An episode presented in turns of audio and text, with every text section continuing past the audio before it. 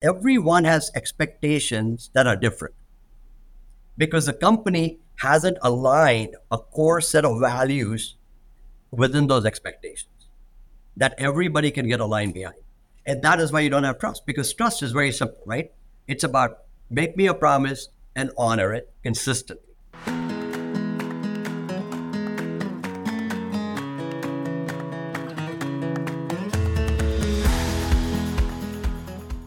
In her book, Conversational Intelligence, Judith Glaser wrote To get to the next level of greatness depends on the quality of our culture, which depends on the quality of our relationships, which depends on the quality of our conversations.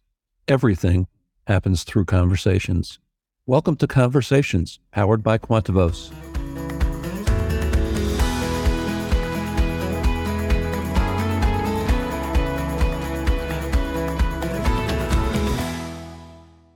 Welcome to this episode of Conversations. I'm Brian Gorman, a Quantovus coach and your host. And our guest today is Zain Raj. Zain is one of the founders of Shapiro Raj, and he is the author of the just released The Pyramid Puzzle Igniting Transformation with the Power of Trust. Welcome, Zain. Good to be with you, Brian.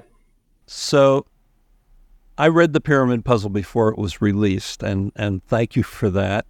Um, it was one of those books. Quite frankly, it's a it's a work of fiction, and it's also a work of truth. Um, and and it really was one of those books that, in many ways, was an easy read. A book that I didn't want to put down, and a book that generated a whole lot of reflection on my part. Why did you write a business novel? Here's why. You know, as a successful published author of two prior traditional business books, uh, obviously my orientation was to go towards writing another traditional business book. Except that as we live in the world today where content has become king and people have, you know, time is at a premium, and the content that engages people is more around things that they can learn without friction, right? Without having to go through a lot of dry for- frameworks and formulas. I realized that the concept that I want to talk about, the concept of trust, is something that you can't put into a formula. You can't. There is a formula for it, but it doesn't make for a 150 page business book that would keep somebody awake that long, right? And so I you know, one morning I woke up and I read a lot of history and I kind of, uh, you know, read a lot of historical fiction, if you will, but it's it's not fiction. It's actually a story about that period that brings things to life. And I said, why not a business novel? Why not make business foundational principles actually be approachable in a way? Not only can you understand what it is, but you can also understand how you can apply it in your life immediately. And and that that's what happened. You know, uh, the characters just came to life. The story started coming to life. The context of how trust, which is one of the most powerful concepts that you know is most overused, right? But the least understood word in life and business. And so I, I wrote about it, and uh, and it uh, it seems to have worked. One of the things that really resonated for me is it's a story that begins with a successful business that has lost trust. And not surprisingly, when a business loses trust, it loses trust with its employees, it loses trust with its vendors, it, and it loses trust with its customers. And, and so often when I hear leaders talk about trust, and and I think more and more they are. Um, they're talking about it as an internal topic, a topic that you know I need to build the trust with my team. I need to build the trust with my department. Um, you know, we need to build trust even in the C-suite. Um, why is this so important with other stakeholders as well? Well, it is, right? Because if you think about the world of business, most businesses are so caught up, especially as they grow bigger in size, that people get caught up in terms of trying to run the business. And so they get into the business of the business, right? And they land up forgetting that the business does not exist without human beings, actual people uh, that play all of the roles around them, right? So let me let me tell you a story. Fairly large Fortune 200 company, right? They were struggling. They were, you know, their business was kind of sliding, and they were kind of not sure what to do. They'd hired a number of different consulting firms to try and figure it out. They were, you know, trying to get their pricing strategy right. They're kind of driving, investing in huge innovation and things like that. Now, the company didn't realize that they had a trust issue, right? Because most companies don't they they get data from the tracking studies, right, from their other research that tells them what the trust is, but it's one of 17 average attributes that they're tracking. And so they don't know what it is. So we got brought in somewhere along the way when some of the traditional approaches they were taking weren't working, right? They just were money spent. And I remember sitting with the head of insights and analytics, okay, of that organization. Just a large organization. There 300 people that did a lot of the analytics and the insights. And I said, tell me about your customer, right? And the answer was, well, our customers are between 45 to 65 years of age the average household income is $60,000. You know, they've got a household of two adults and two and a half children, right? Uh, you know, going to school and high school. Um, you know, they have two cars and then they live in this kind of a neighborhood. And I go, okay, so hang on for a second. What's a half a child? Like, I don't know, right? I mean, I, what kind of a child is a half child, right? And again, what this comes in is, is that orientation towards a lot of data and stuff like that. They had no idea. They had no idea what the customers were. Like, tell me about a human being. Because at the end of the day, there's a human being on the other end whose needs you're serving. The products you make that go through channels, there's a person at the other end that needs that product to solve a problem. Who is that? They had no idea. And it was fascinating. What we ended up doing is, you know, using social sciences, which is one of the things I talk about in the book. And, you know, a number of social sciences methodologies to actually go ethnographically and go live not only in the shoes of those people, but in their homes to understand how they think, the emotions that they, what they do. And what we found for this company was that their core customers actually needed they work five jobs between the husband and the wife, seven days a week. Okay. And, and what they were looking for as a solution from this business, the business provided in, in earlier years was give me some services that save me time. Right. And what had happened is business had forgotten all of that. And now it took these people more time to get the answers to their problem. Right. And and was became more expensive. And that's why they were struggling. So, step one becomes how do you get people to understand what you stand for? So, trust is one. The other thing that happens with companies and why they struggle with trust is because most of them do not understand the definition of trust. Right? So, what is the definition of trust? It's at the end of the day, set clear expectations or make a specific promise and then consistently meet and exceed those expectations, right? So meet the promise, deliver on the promise that you make. What happens with customers is this. Uh, uh, what happens with companies is this. They look at the customer, and some say they're customer centric, so they'll find a value proposition for them. Okay? But then when they think about the supplier partners, and you use the word vendor, right? A lot of the companies talk about our suppliers are important to us, but they actually treat them more as vendors. So what do suppliers want? Let's start with that. What is a big trigger of a supplier. Supplier wants to be treated as a valued partner. Because for any business, right, a supplier actually amplifies the ability for the business to deliver the outcomes. Right? If I'm delivering batteries to Tesla for their car, right, that is an important, important role. And so I want to be treated as a partner. The employees are also critical, a lot of them focus on the and you said this, right? And there isn't trust. Why? What does the employee want? the employee wants to be an asset, right? Not an expense. So what happens? Suppliers want to be partners, retail vendors. Employees are ass want to be assets, expect to be assets. They're treated as an expense, right? When you think about the consumer or the customer, the customer wants to be seen as the, the driver of the business, right? The creator of the business, the sustainer of the business. And we treat them as what? As objects that that give us money, right? Our investors want to invest in the business and they expect to be treated as owners, and we treat them as people who are going to sell their shares and buy their shares. and We treat them as money, our source of money. And what that means is think about it. Everyone has expectations that are different because the company hasn't aligned a core set of values within those expectations that everybody can get aligned behind. And that is why you don't have trust because trust is very simple, right? It's about make me a promise and honor it consistently. Now, you'd say, well, how do all of these big companies survive, right? Because almost all of them tend to do the big things right. Let me tell you a story. Okay? Everybody does the big things right. It's the small things that actually build trust. So, United Airlines, I live in Chicago, right? Uh, fly a lot, and it's my one of my favorite airlines. And but as COVID had happened and as COVID's kind of gone away, but the sensitivity that exists, right? They talk about being the fly the friendly skies.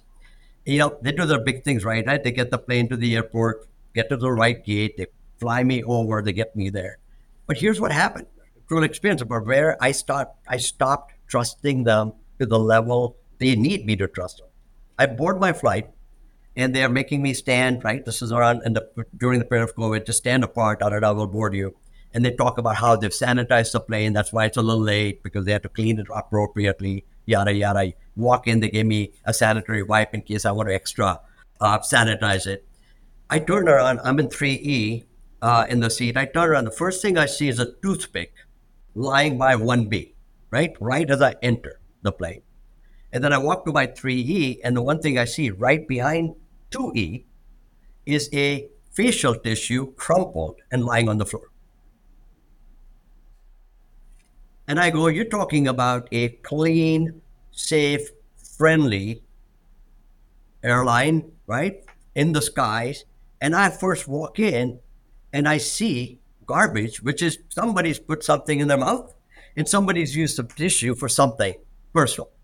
And now I, it stopped being friendly for me at that moment right? It became unsafe. And when, when you feel unsafe, you're not feeling in any positive emotional mood. And so I spent the entire flight with my face mask on, not even accepting a cup of coffee because I'm like, I do not want to get sick again, right? That is, it's it's that's that's why companies struggle with it because think about trust as, do you believe me? Well, people don't believe you because how many times do companies change policies and stuff like that, right? And so that is the critical issue that happens. We talk about building trust in teams, but do your teams really understand your expectations, right? You trust with suppliers. Do they really understand and accept your your expectation, or are you just ships moving in the night? There's so much to unpack here. Uh, one of the first things, as you were talking about employees, one of the first things that came to mind for me is how often frontline employees feel not only devalued, but disrespected by their employers. Um, and and oh, by the way, anyone who listens to this podcast very often knows I try to steer steer away from the term employee because again, that's a dehumanizing term. Each of those employees is a person who, as you reflect in your story, is a lot more than just the skills that they bring to the job. And again, you, you, you very masterfully tell the story. It's those people on the front line who are the connection to your customers.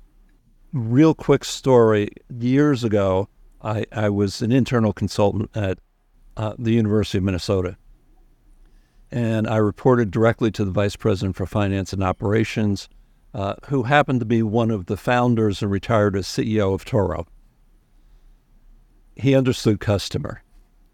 uh, when David, uh, his name was David Lilly, he's he's passed on now, but uh, his first year in that role, he hired freshmen and transfer students to log their experience, um, to understand what the customer experience was.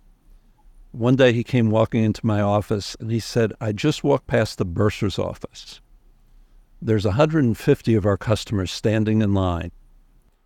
Call her up, find out what happened, how she's going to fix it, and how she's going to prevent it from happening again. I knew exactly what he was saying because I understood um, David's lens. I called the bursar and I repeated what he said about 150 customers standing in line and there was dead silence. She said, He doesn't mean the students, does he? Yeah, they're our customers. And again, if you're not treating me with respect, whether I'm a customer, whether I'm a frontline employee, whether I'm a senior executive, if you're not treating me with respect, I'm not going to trust you. Yeah, because respect, trust, and loyalty are the three pillars that build deep relationships.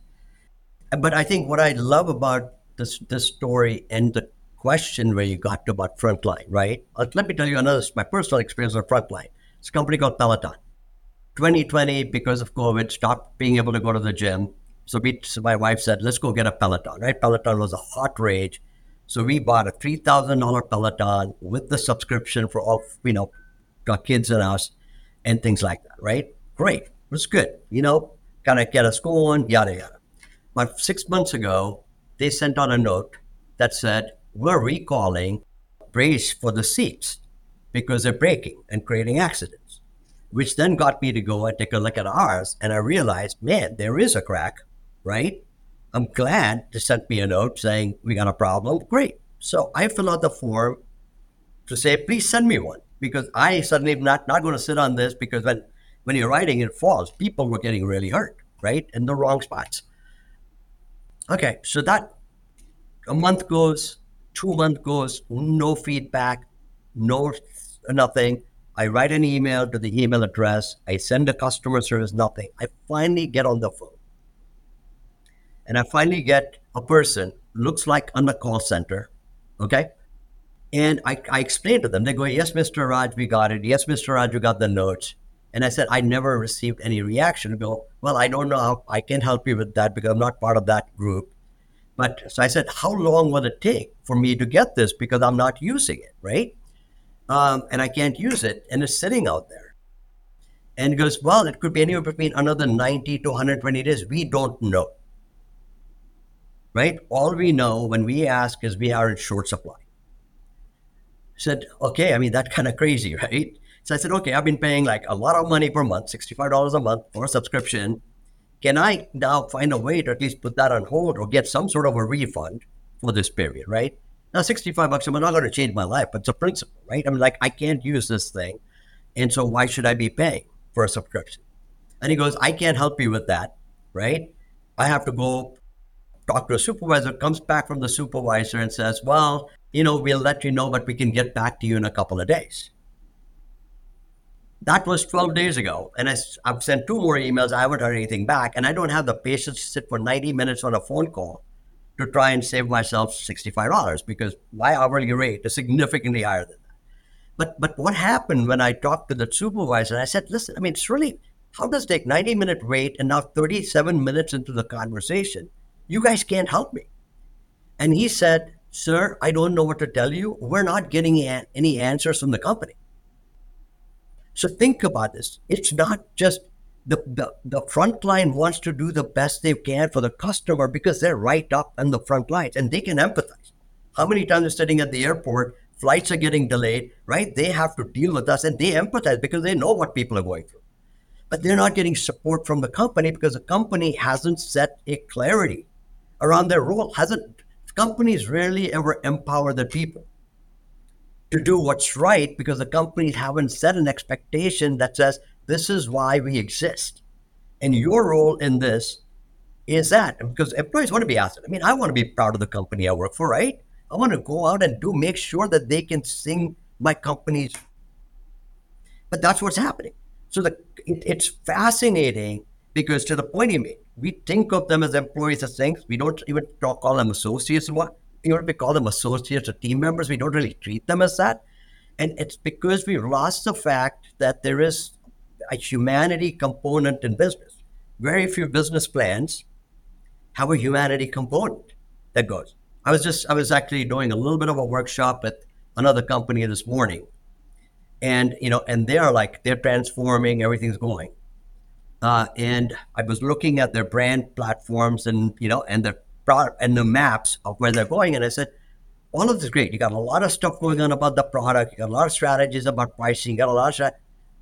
Where is the stuff about the human beings you serve? And they look at me like, huh. But that's when you think about, right? When you think about traditional consulting and traditional business, it's built around a lot of analytics. It's built about the business and the business operations. And that's why I think, I mean, I, I think all of the big consultants are really talented, really smart, really good. The problem is most of them don't hire people who have insight and empathy, right? They hire people who know how to do run Excel, right? And how to run a lot of models that can create. And I think that's the missing piece. And that's why I wrote this book after having done this. I mean, you know, I'm, I'm, I'm known as a business accelerator, right? You know, I've created $100 billion of wealth just in the last decade for companies based on the work we've done on transformation stuff. But you go and, and it's fascinating. Uh, you know, when we go and we go, this is what you need to think about. And I remember this conversation with one client who came to us a couple of years ago. Uh, and he called and said, Hey, I've been told you guys are fantastic. Need you guys to come and help me. I've, my, I've got very talented people on my team. They're all at McKinsey, Bain, you know, BCG consultants, but we're really busy doing acquisitions, trying to grow the business. And so we need somebody else to come in. And I said, even if your people had the time, you'll never get to the answers. And he goes, What do you mean? I said, because at the end of the day, your problem is not all of the acquisitions you're doing, the operational stuff you're fixing. Your problem is you guys are not even walking into your customer's shoes. You don't even know who your core customer is. And walking into shoes is the old fashioned idea. You need to understand what's going on in their hearts. You need to understand what's going on in their heads. To what, what's going on in their gut. You need to understand what's going on in their families. You need to get that. But first, you got to find out who is that one person.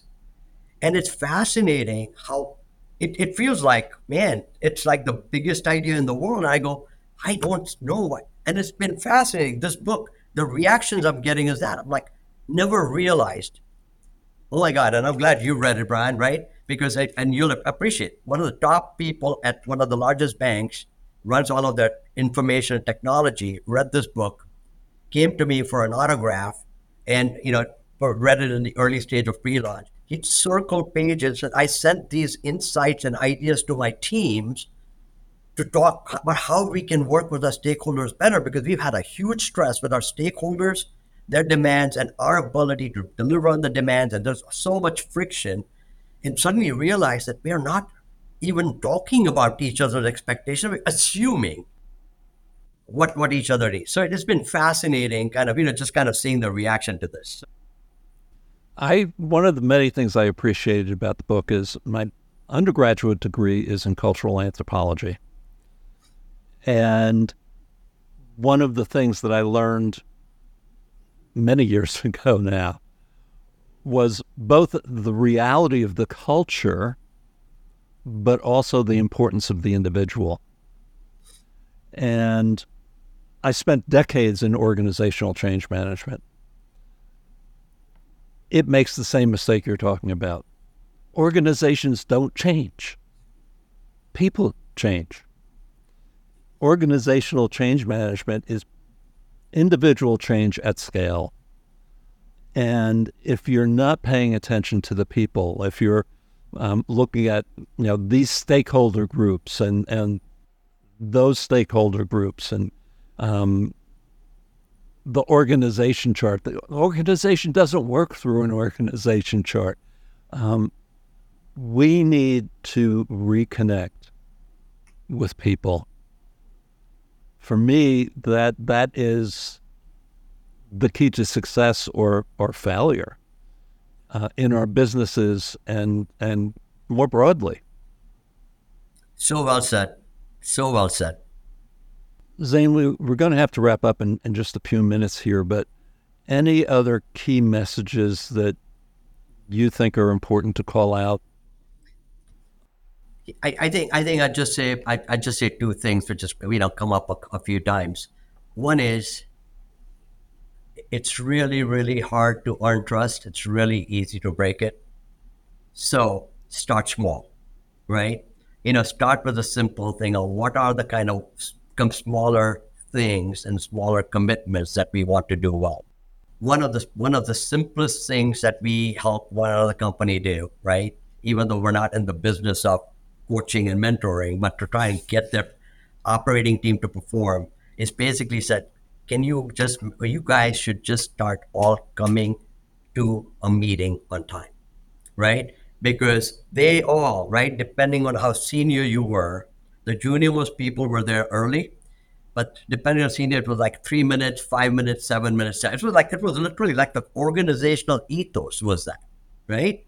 And and and and my entire comment was very simple, right? Because trust is earned by doing what you say you're going to do, right? By honoring commitments. And so start with the small things. Like step one, show up on the meeting, show up to the meeting on time. End the meeting on time right? Just start doing small things, and what you'll realize is all of a sudden you guys are becoming much more effective. so again, small steps, right? Here, as Confucius said, you know, just take the first step and the small step, and uh, you know, but be consistent. Zain Raj, author of The Pyramid Puzzle Igniting Transformation with the Power of Trust. Thank you for this conversation. Thank you for having me, Brian. It was fun. Learned a lot from you.